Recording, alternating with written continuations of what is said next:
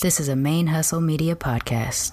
I would like to acknowledge that the ManeHustle Media podcasts are recorded on the traditional lands of the Karankawa, the Chumash, and the Tongva people, and I wish to pay my respects to the people of those nations, both past and present.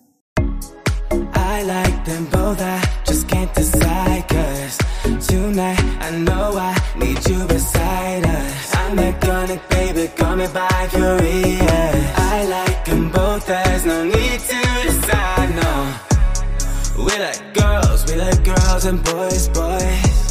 We like girls, we like girls and boys, boys. I'm that chronic baby, not nobody curious.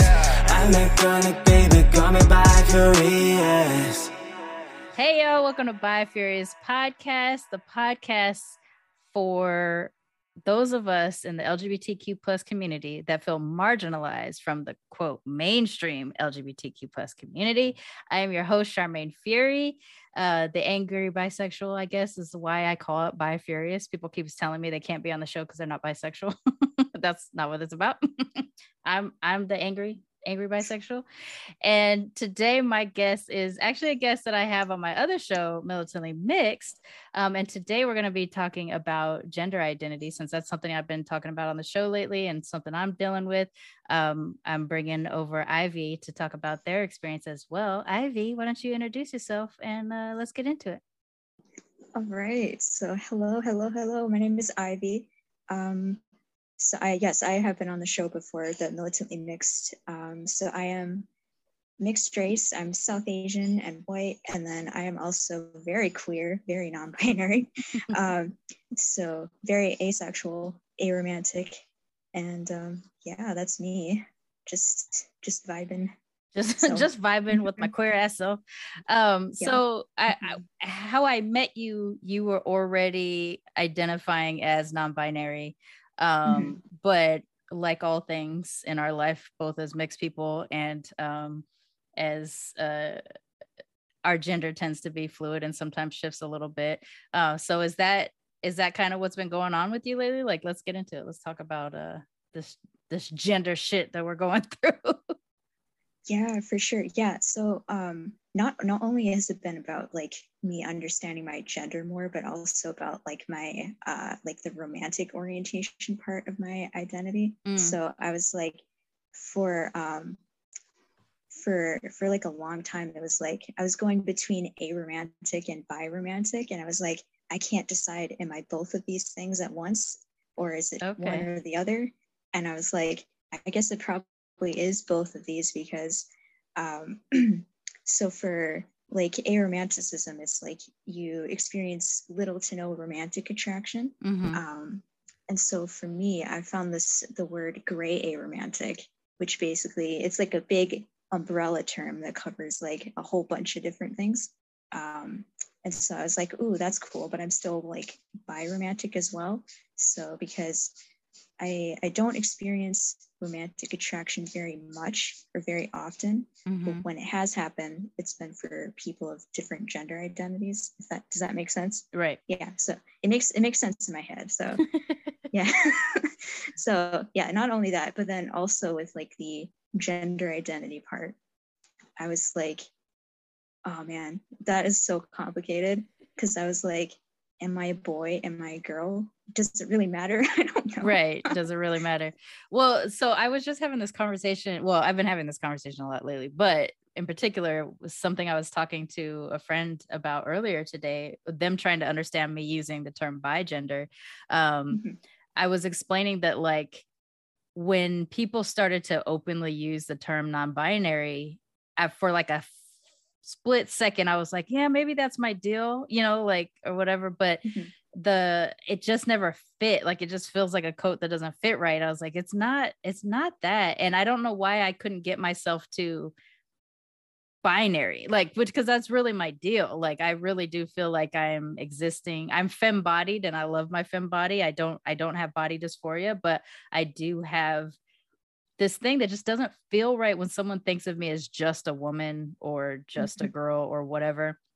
I'll take it mm-hmm. because I have, you know, my whole life, and I, you know, I'm, right. I'm um, hyper feminine bodied, although not hyper feminine and in my behavior or in the way that I feel about myself.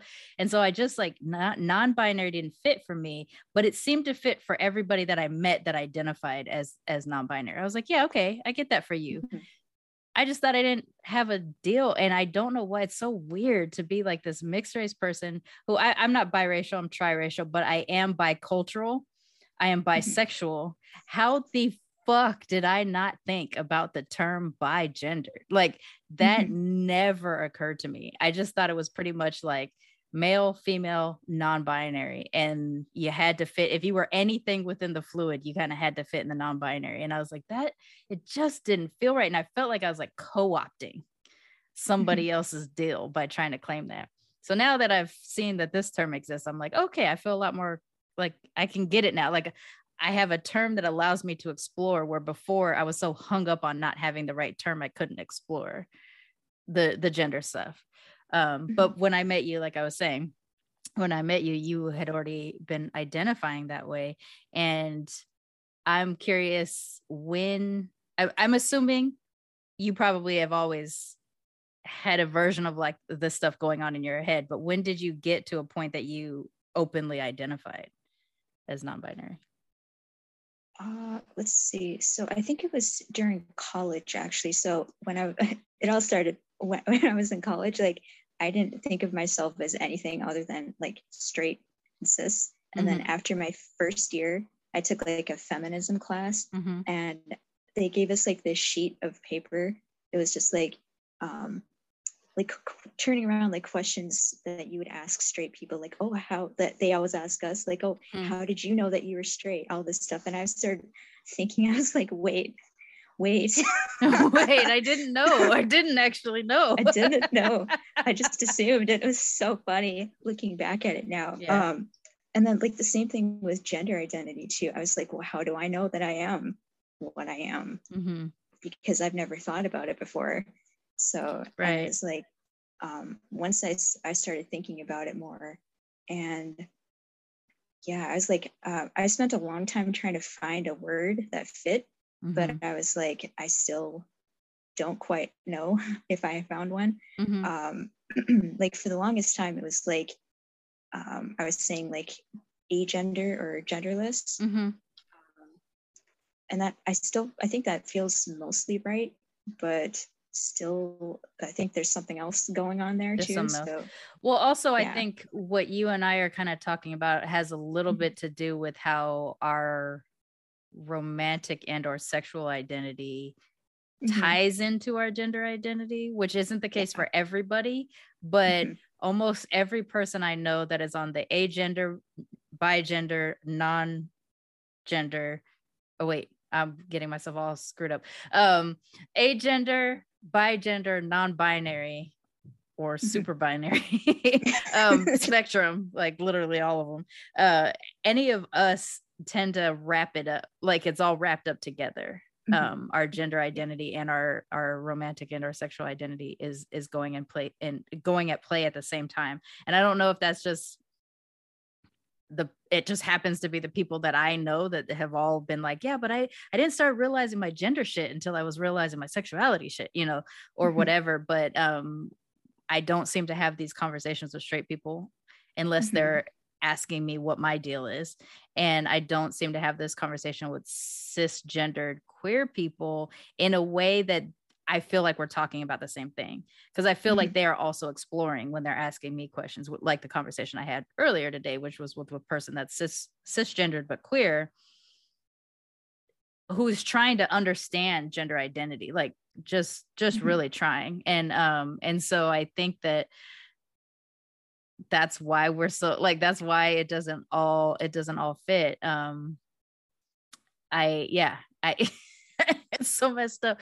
Uh, so you thought, okay, so you're saying that your whole life you didn't think of yourself as anything besides what like society was telling you you were you were supposed to be. You were supposed to be straight. Yeah. And you were supposed to mm-hmm. be reflective of what you were assigned at birth in terms of your gender.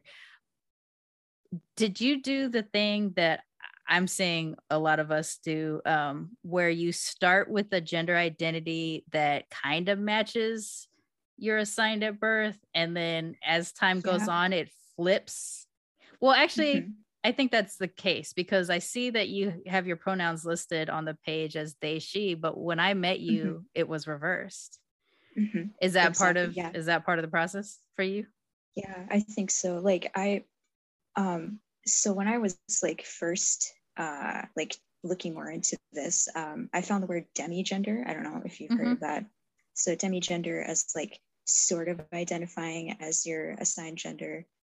Um, and I was like, okay, that kind of fits, but it still didn't feel quite right. Mm-hmm. Um, what about demi-agender? Demi-agender. Would that get you closer? Yeah. Yeah. You know, that does feel a little better, I think. I mean, right? Like, this is a weird thing, because I started out in terms of my sexuality, like, I didn't have no problem. I just do because I liked everybody, so I could just do what I did and I could do it. Now I can't seem to muster sexual uh, um, interest in men that I'm physically attracted to, which makes no fucking sense. Um, I have to have an emotional attachment to them, which is how I identify as demisexual with men. With women, I don't have to even like them. But if I'm attracted to them, I can get it up for them, which is very weird that this is happening with, with different gender, you know, identities um, and presentations. But so I'm demi with men and I'm not with women, but to co- to add that into gender, like maybe there has to be certain attachment things that have to do with a disconnect from your body presentation, maybe, or, mm-hmm. or, or even how other people see you, where like agender, agendered and demi could potentially do that work. I, I don't know. Mm-hmm.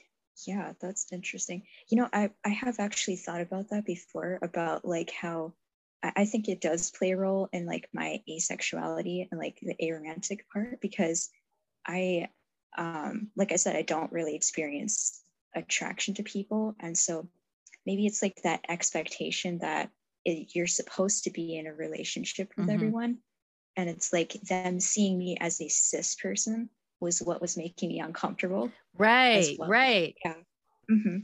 So yeah, I yeah, I don't know. And then I have, I have thought about like, um, if how I would feel if people referred to me as a boy. And that has happened before, actually. Mm-hmm.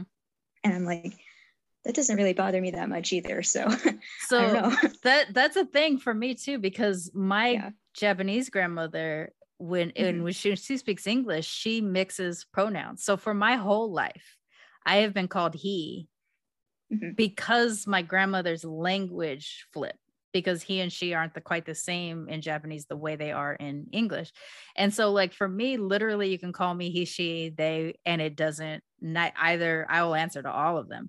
So I'm not dealing with the pronoun aspect of uh, gender dysphoria um, that other people in our cl- cast or group, whatever we want to call it. Um, the people that experience the things that you and I are talking about. I don't experience the pronoun issue. Mm-hmm. Um, I started to incorporate they more often, she, they pronouns, because I was, I was thinking about doing that kind of like for the culture type of a thing of just like for anybody who kind of exists within, um, gender fluidity. If more people saw it, then it would become more normalized and people wouldn't freak out if you got called they. Like when you see on TikTok, mm-hmm. someone's like, I'll never answer if someone calls me they, or I'll never call, I'll never date someone who goes by a they, when literally they'll use they in the sentence, a singular they or whatever. Yeah. It's, mm-hmm. it's hilarious. I, I love the internet. Um, but so I started using it more like for the culture type of thing than necessarily like a need for me.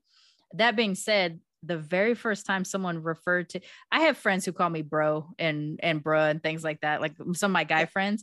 Um, and in those particular friendships, it makes sense because of the way we are friends. Like my podcast partner mm-hmm. on Blurred Comics, we've known each other since we were eight years old. And while I am a femme-bodied person, and this friend has known me as a girl most of my life, has always identified me as a guy friend. Like mm-hmm. I'm not on the sexual option spectrum for that person, and they are not on the sexual option spectrum for me either. We're bros. So mm-hmm. you hear it in our dynamic on the show, and you you you hear him call me bro. Um, something I have noticed recently is when I'm being more emotionally vulnerable, that is when he uses more feminine terms for me. But other than that, almost always exclusively calls me bro or bruh, and it it's the dynamic that we have, and I appreciate that. It does. It's not yeah. weird. If a random person calls me bro, it depends on how they're saying it. Like, are they mad at me or whatever, whether I take it. But uh, recently in um, our, our comic book shop was um, an article in a queer magazine. They'd written an article about us to feature us. And uh, they asked for the pronouns. I said that I use she, they, he pronouns. Either way, doesn't matter. And within one paragraph referred to me as she, they, and he in different parts of the paragraph. And I teared up. Oh my gosh. And I didn't expect that, like, because I've never, like, this pronoun thing never mm-hmm. affected me like that, but it was like a complete outsider from me, you know, not somebody who is having to learn to adjust my gender identity or anything like that, like just mm-hmm. a complete outsider. And the way they met me was identifying me as a queer person, uh, a queer business owner for the sake of this article, and then acknowledged all of my things in one paragraph. And it was so weird. Mm-hmm. It was so weird that I had an emotional response wow. to it. Wow, that's great. Oh my gosh. So it might yeah, be, yeah, have... sometimes it might just feel fine. It all depends on probably who's saying it to you too, though. Yeah, I, I actually had um, a bit of a similar experience. I, I was just talking with a friend. Um, we, we have like a book club together, and mm-hmm. um, and it was with a bunch of people that I don't really know very well. Um, and so my friend referred to me as they pronouns. And then somebody else messaged me to be like, oh my gosh, I'm so sorry. I referred to you as the wrong pronouns when I had she in my thing like I do now. And I was like, it's fine. It's fine. Yeah. You know, if you call me she, I'm not going to kill you. So it doesn't but, have like an emotional dampening feeling for you still? Okay. No, not really. Um, it's just sometimes it gets annoying if that's all that people use. If it's like, all they use, yes. Yeah, like you got to switch it up a little bit. At least, so. Right? Um, mm-hmm. Yeah, I I noticed that um, I really struggled in the beginning um, with ad- adapting to the change of using, pro- which I think, you know, everybody does, including mm-hmm. people who are experiencing gender fluidity and their own transition into using different pronouns. Um But I have a few people in my life that have gone by she, they pronouns, and then they say, like, basically what you said. It's it's just like when they say she, I need to know that they also acknowledge me as they. And mm-hmm. I don't know that if they don't use it in a way that is like normal singular pronoun identification versus like, um, you know, like Marsha over there. Uh, um, they are blah, blah, blah, you know, like something like that, or they lost their wallet or something. I always use a wallet uh, option. I don't know why.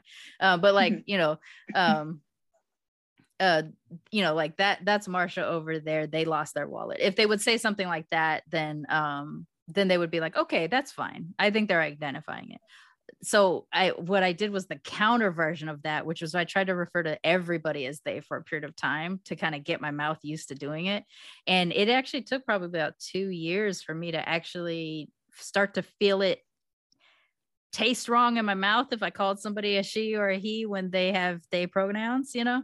Um, mm-hmm. And so it would immediately make me go, oh, he or they, you know, like I would fix it. I would fix it right away, which I'm still, there's still, I'm, I will still do it sometimes. It, it happens. Um, the getting forty-four years of of she and they and masculine feminine ideology like out of my head after all these years is tough, and so it's mm-hmm. why I was like kind of overcorrecting to make it more natural. Mm-hmm. I think it helped in the beginning. Um, honestly, I just wish we did it because so many languages actually don't have masculine feminine pronouns. You know, there are a lot of languages that do that. So I was kind of doing that in the beginning. It it's funny though, because it's one of these weird invalidating moments. I know we talk about validation a lot on Militantly Mixed, but it's this weirdly um,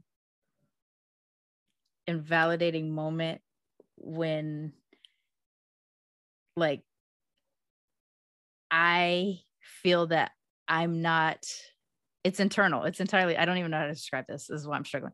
It's an internal problem I have where I feel like I'm, om- I'm almost dequeerifying myself by messing up pronouns. Like mm-hmm. I'm not, I'm not also a person dealing with a gender fluidity um, situation right now. Like it's making me tell me you're not actually dealing with it. Cause if you were, you would get this right. But you know, mm-hmm. I'm, I'm messing up sometimes. Um, and even for yeah. me, like I'm not correcting people who've known me for a long time. Mm-hmm. I'm doing stuff like that. So it's, a, it's, it's a whole thing of where like, I'm really in the beginning stage and people have known me and people who have known me for years and years, even into childhood, have heard me describe myself as a boy in a girl's body for many, many years, which I've uh, identified on the show as, as my trajectory and how I did it was I first used to say, I don't want to be a wife. I want to be a husband, as trying to explain mm-hmm. what my deal was. Like I could identify I had something going on, you know, even at five or six years old. And then as I got older, I would say I was a boy trapped in a girl's body. And then as I became an adult, that's when more transgender people, well, actually at the time, publicly, people were referring to them still as transsexuals. When transsexuals were coming up in the media, I stopped using boy trapped in a girl's body because that was the language they were using for transsexuals. Um, and I was like, no, that's mm-hmm. not really my deal. And I don't want to, I don't want to take away from other people's identity. And then once people started identifying as transgender, I think I would say I was like masculine, like I had a dude brain. Mm-hmm. And that also is not great to say it like that way too. So it was my, me working my way through um, all of this. So like my friends who have known me forever, who identify me as, as a woman or a girl, have heard me describe myself as a boy in some way, shape or form throughout my whole life.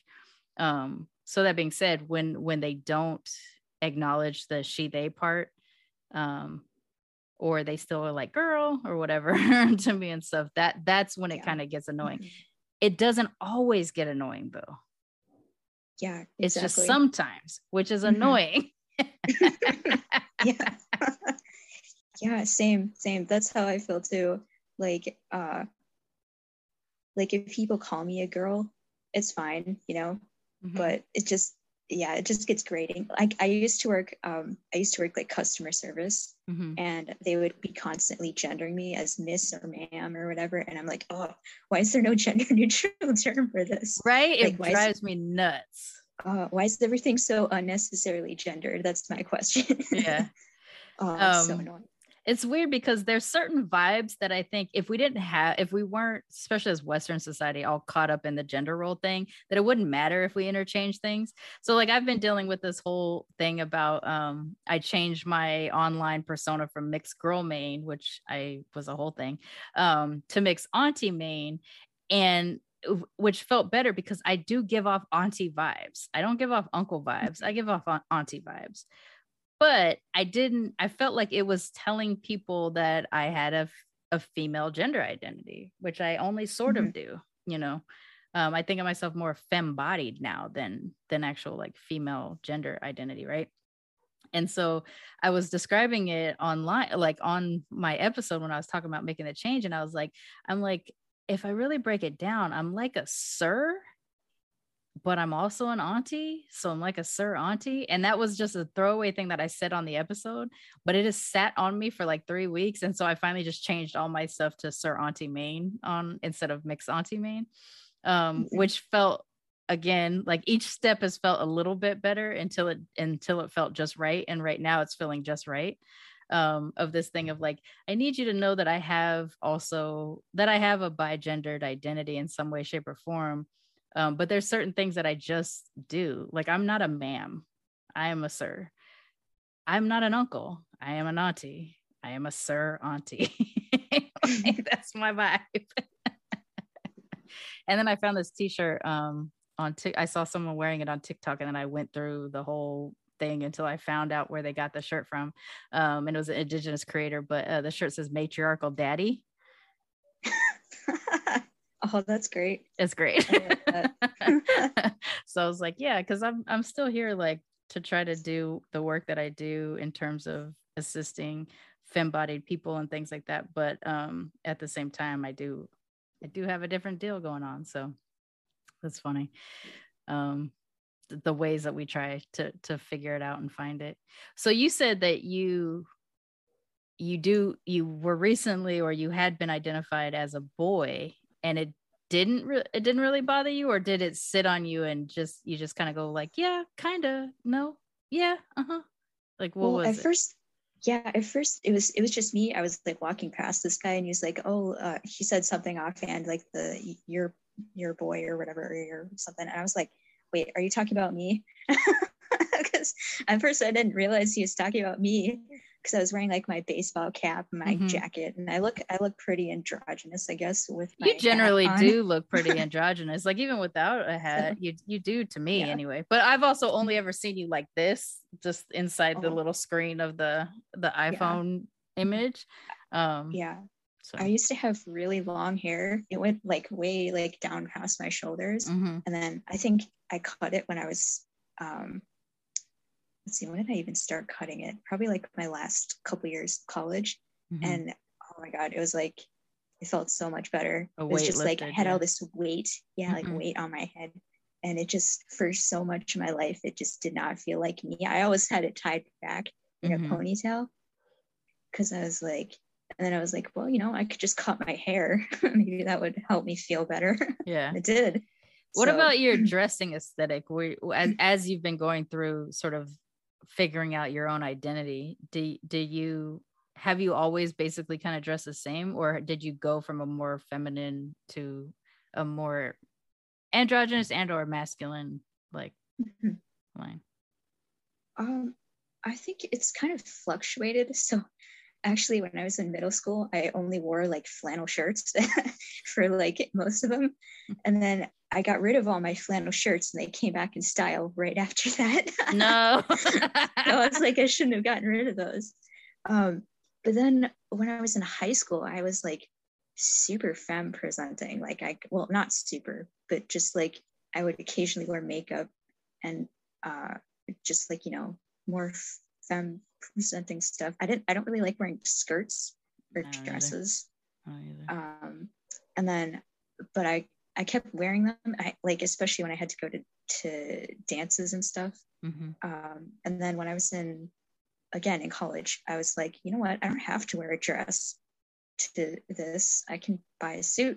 Mm-hmm. So I bought a suit, and nice. that felt that felt great. And I really like wearing ties too. Ties are great. I love ties. I wore a bow tie yeah. to my my award ceremony the other day. It, it's mm-hmm. made by a friend of mine. It's it's made out of wood. Oh.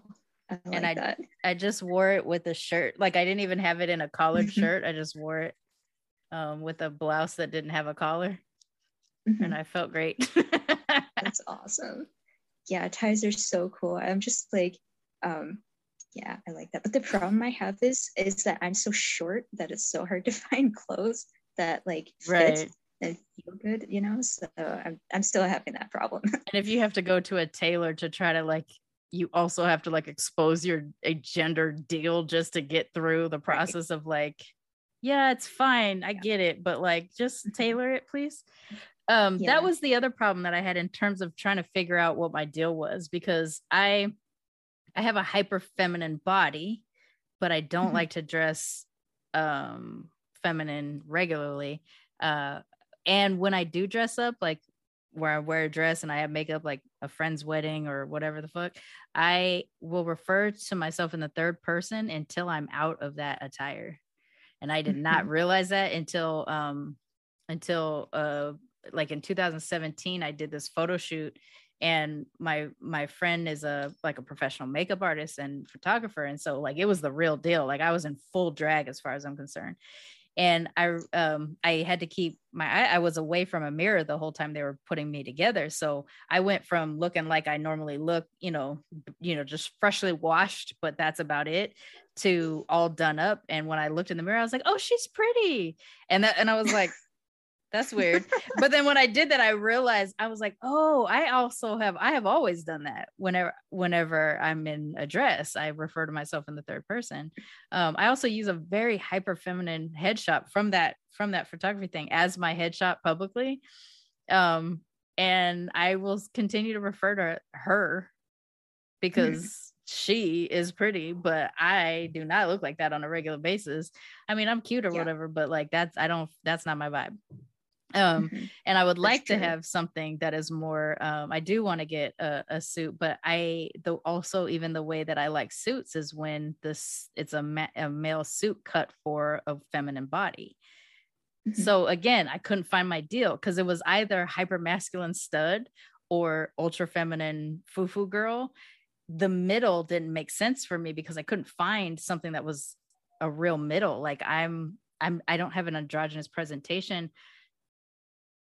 but I, so I guess I do, I still lean, I guess, a little bit more towards the feminine in terms of like how I'm masculine, if that makes sense. Yeah. Like I want to wear pants, I want to wear a suit, but I want it to cut to form, to shape my form, mm-hmm. but also not be seen as a girl. Yeah. Yeah, for sure. That makes sense to me. I like that. It's only makes sense to our brains. Um, and it's so hard. Yeah, it's so hard to try to explain this to other people.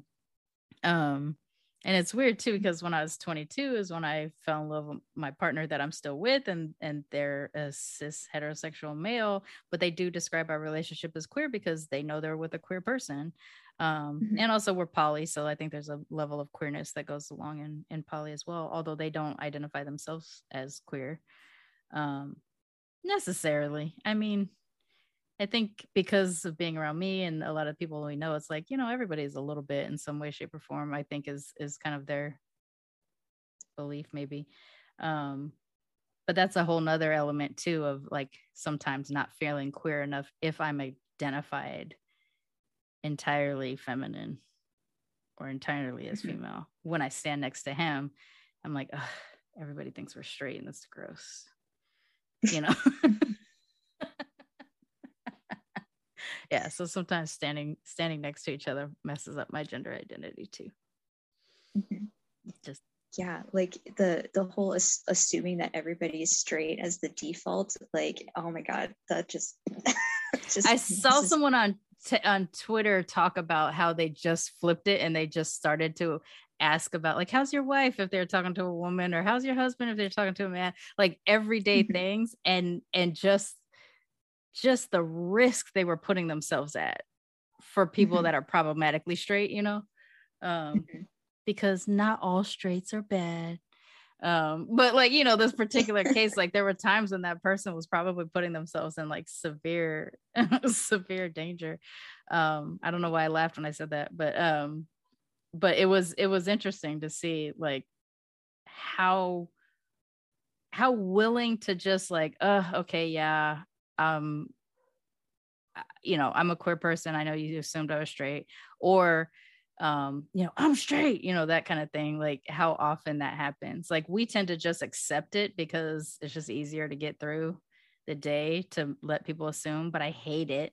Um but for mm-hmm. for the super straights, like they need you to know how straight they are. Mm-hmm. They just yeah it's, it. it's it's it's it's kind of is similar to those people who are like um you know, they they need you to know how white they are as well, right? Mm-hmm. So mm-hmm. Yeah, so annoying. Yeah, it's oh, the God. worst when we have all these things that are intersectional, like even even in our racial identity we are mixed, and mm-hmm. we both don't look like the things that we kind of identify with, I think a little heavier. Um mm-hmm. Yeah, and that's kind of conversations that we've had before, and so there's just always like it's always a disappointment. Mm-hmm. Like we just can never yeah. just have it be like, oh, you looked at me and you identified me the correct way right away. Um, that would be dope, but I don't think that will ever happen for either one of us. Mm-hmm. Yeah, and actually, um, to go back to that whole, like the, uh, with like the gender presentation in terms of like your cultural thing, like um, I, I've always wanted to get like a sari, like mm-hmm. one of those, you know, long ones, but I just, I'm so uncomfortable with dresses. Mm-hmm. And I'm just like, I don't know if I actually want to want to do that, or if I should try something else, like the get like the male version of yeah, it. Yeah, I was I gonna ask, would that feel more comfortable, do you think? I think it would, yeah. Because like, I don't know what it is. It's just like other people assuming that I'm a cis person. It's just uncomfortable in, like, if I'm wearing a dress, you know. Yeah. I don't, yeah. Would it be, and because I don't actually know, would it be culturally inappropriate to wear a sari and pants? Uh, well, I mean, they have, there, there is like the salwar kameez, which is like, it has like long sleeves and it actually has pants as well. Mm-hmm. I have one, actually. I bought myself one because I was like, I need one um, just to have one. Um, so it has pants and it's like a long tunic. Mm-hmm. Um, so, I mean, that that's fine. I think that that feels pretty good. Oh, I think I know still, what you're describing. I've seen people wear before. Yeah, it still is like, you know, well, I guess like I guess it could be more gender neutral, but you know, it is something that women ch- tend to wear. wear. And like, yeah, so like, yeah, the thing too is like people always act like, um, you know, gender genders haven't existed outside the binary throughout yeah. history. Like you know? Literally, it's without that, colonization, India would yeah. not have problems with the, like it's it's in the gods, yeah. it's in the culture. Exactly. There's statues that show gender mm-hmm. neutral or gender b- non-binary type people. Like mm-hmm. it's a it, y'all would definitely not have to struggle as much as you yeah. have to struggle thanks exactly. to colonization. Um, at mm-hmm. the end of the day, folks, colonization and racism is why we can't do shit. Um, and, and, you know, I, I mean, even like when I'm researching, so on my Japanese side, I, I do come from a samurai uh, family and, um, and, you know, everybody in the cast was samurai, the women, the men. Some women fought, some women did not. But they erased a lot of the female warrior um, history once Colon- you know, once white people came on board. Even though Japan hasn't been colonized, quote unquote, by by white people, the presence of the Dutch and the Portuguese and the in, during that era was kind of like how those gender roles started to become a lot more defined. Um, yes, they had gender roles, they absolutely did, but they became a lot more aligned with Western um, I- ideas of gender uh, after their presence, and so. As history is starting to be written, it's literally being erased that there was a whole cast of women warriors.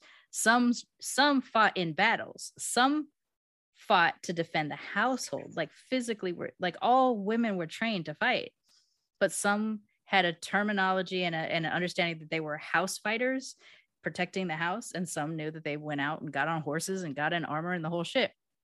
Um, but how hard it was for me to find that out about my own culture and my own caste. Like if I, if I were, if we hadn't left Japan, if I was born there um, and would have been descendants of that, like I would have really struggled to find out that information, which is wild.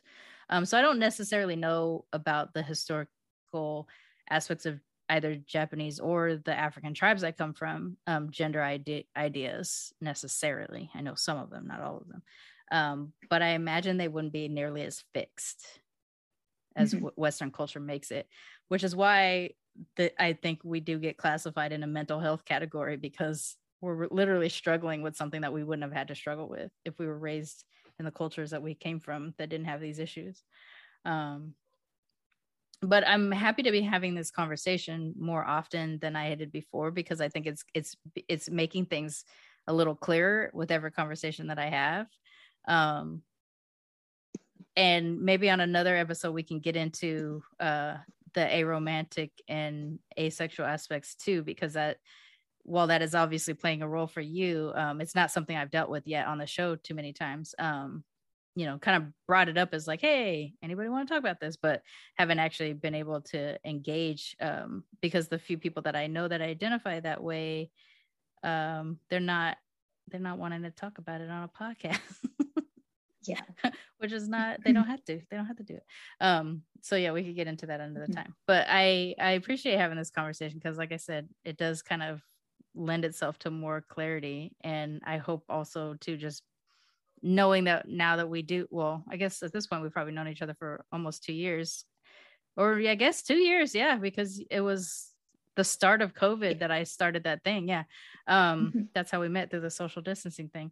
And, um, you know, knowing that we have another other person that's going through something somewhat similar what we're going through, um, to talk to. I, I hope that I am a person. Well, I mean, I guess we, you, you came on the show to talk about it, yes. um, but I do hope that I, I can provide that for you as well. Um, but I think it helps for the other people that are listening and just not knowing how to talk about it and being okay with when it's funky for us. Like when we, when we're all like, yeah, you can, I guess, default feminine, but can you throw a couple things in there on occasion, mm-hmm. or something? Like, I think that I, I think that's the conversation we don't like to publicly have because we're nervous that mm-hmm. it invalidates the process of us um, identifying, identifying ourselves as non-binary or bi-gendered, agendered.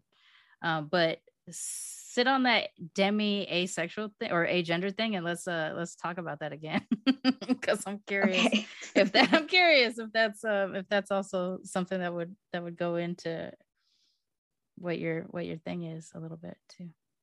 Mm-hmm. Um before we get out of here, is there anything else you want to say? Um, no, just thank you for letting me come on here. I know I kind of just barged my way on here. You did not. Okay. Come on. You know, you can always, you can always like you're, you're in the cousin yeah. group. So. Okay. Yeah. I, I just want to say, like, the theme music for this show, I like whenever it plays, I just will sit in my chair and just like have a little dance party. So it makes me so happy. I'll send you the M P three of it so that you can just have it. Um, that, okay. that song is written specifically for the show by my friend Keto Rebel, um, who had an amazing year in Spotify streams. So if you want to follow them on Spotify, Keto Rebel, um, fellow bisexual identified uh, person. And um I I just can't deal with how awesome that song is, and knowing that it was written specifically for my show. um I'm glad I'm glad you like it too, because it's dope. um I even had somebody in the shop, like I just happened to mention that I had a really cool theme song and I played it for him, and uh and he was like, can I get the extended version? I was like, there isn't one. This is it. It's thirty seconds long. Um but yeah, if Keto is listening, people want a whole track, so get on. No, I'm joking. um I'll send you the M P three though. Okay. Thank you. All right, if you would like to support the show, you can go to um uh, I think we have a Wow. Wow. Sharmane, remember what you created. Oh, I have a Ko-fi page, ko-fi.com slash uh, BiFurious Pod. Um, you can support the show that way, or if you go onto the Anchor app, you can also subscribe to the show that way so that you can support us and keep us going.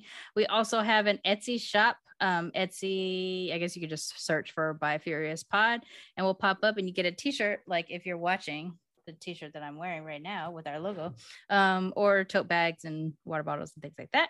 Um, then yes, yeah, subscribe, rate, and view, review wherever you get your podcast, because that helps bump us up. And um, to date, this is my less downloaded show, but that's because I also don't record consistent episodes.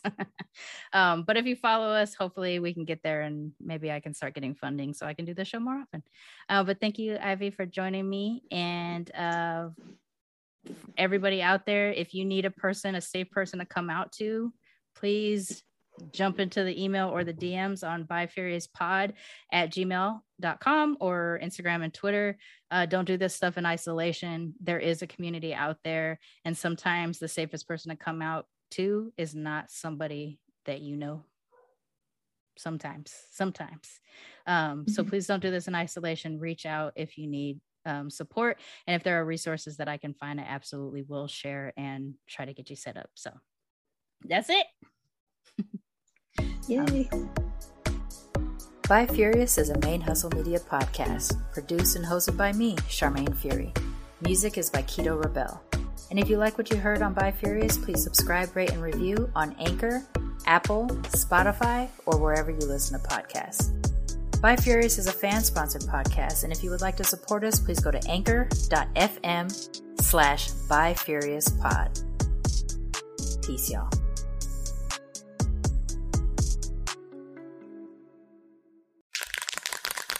Main Hustle Media. Turn your side hustle into your main hustle.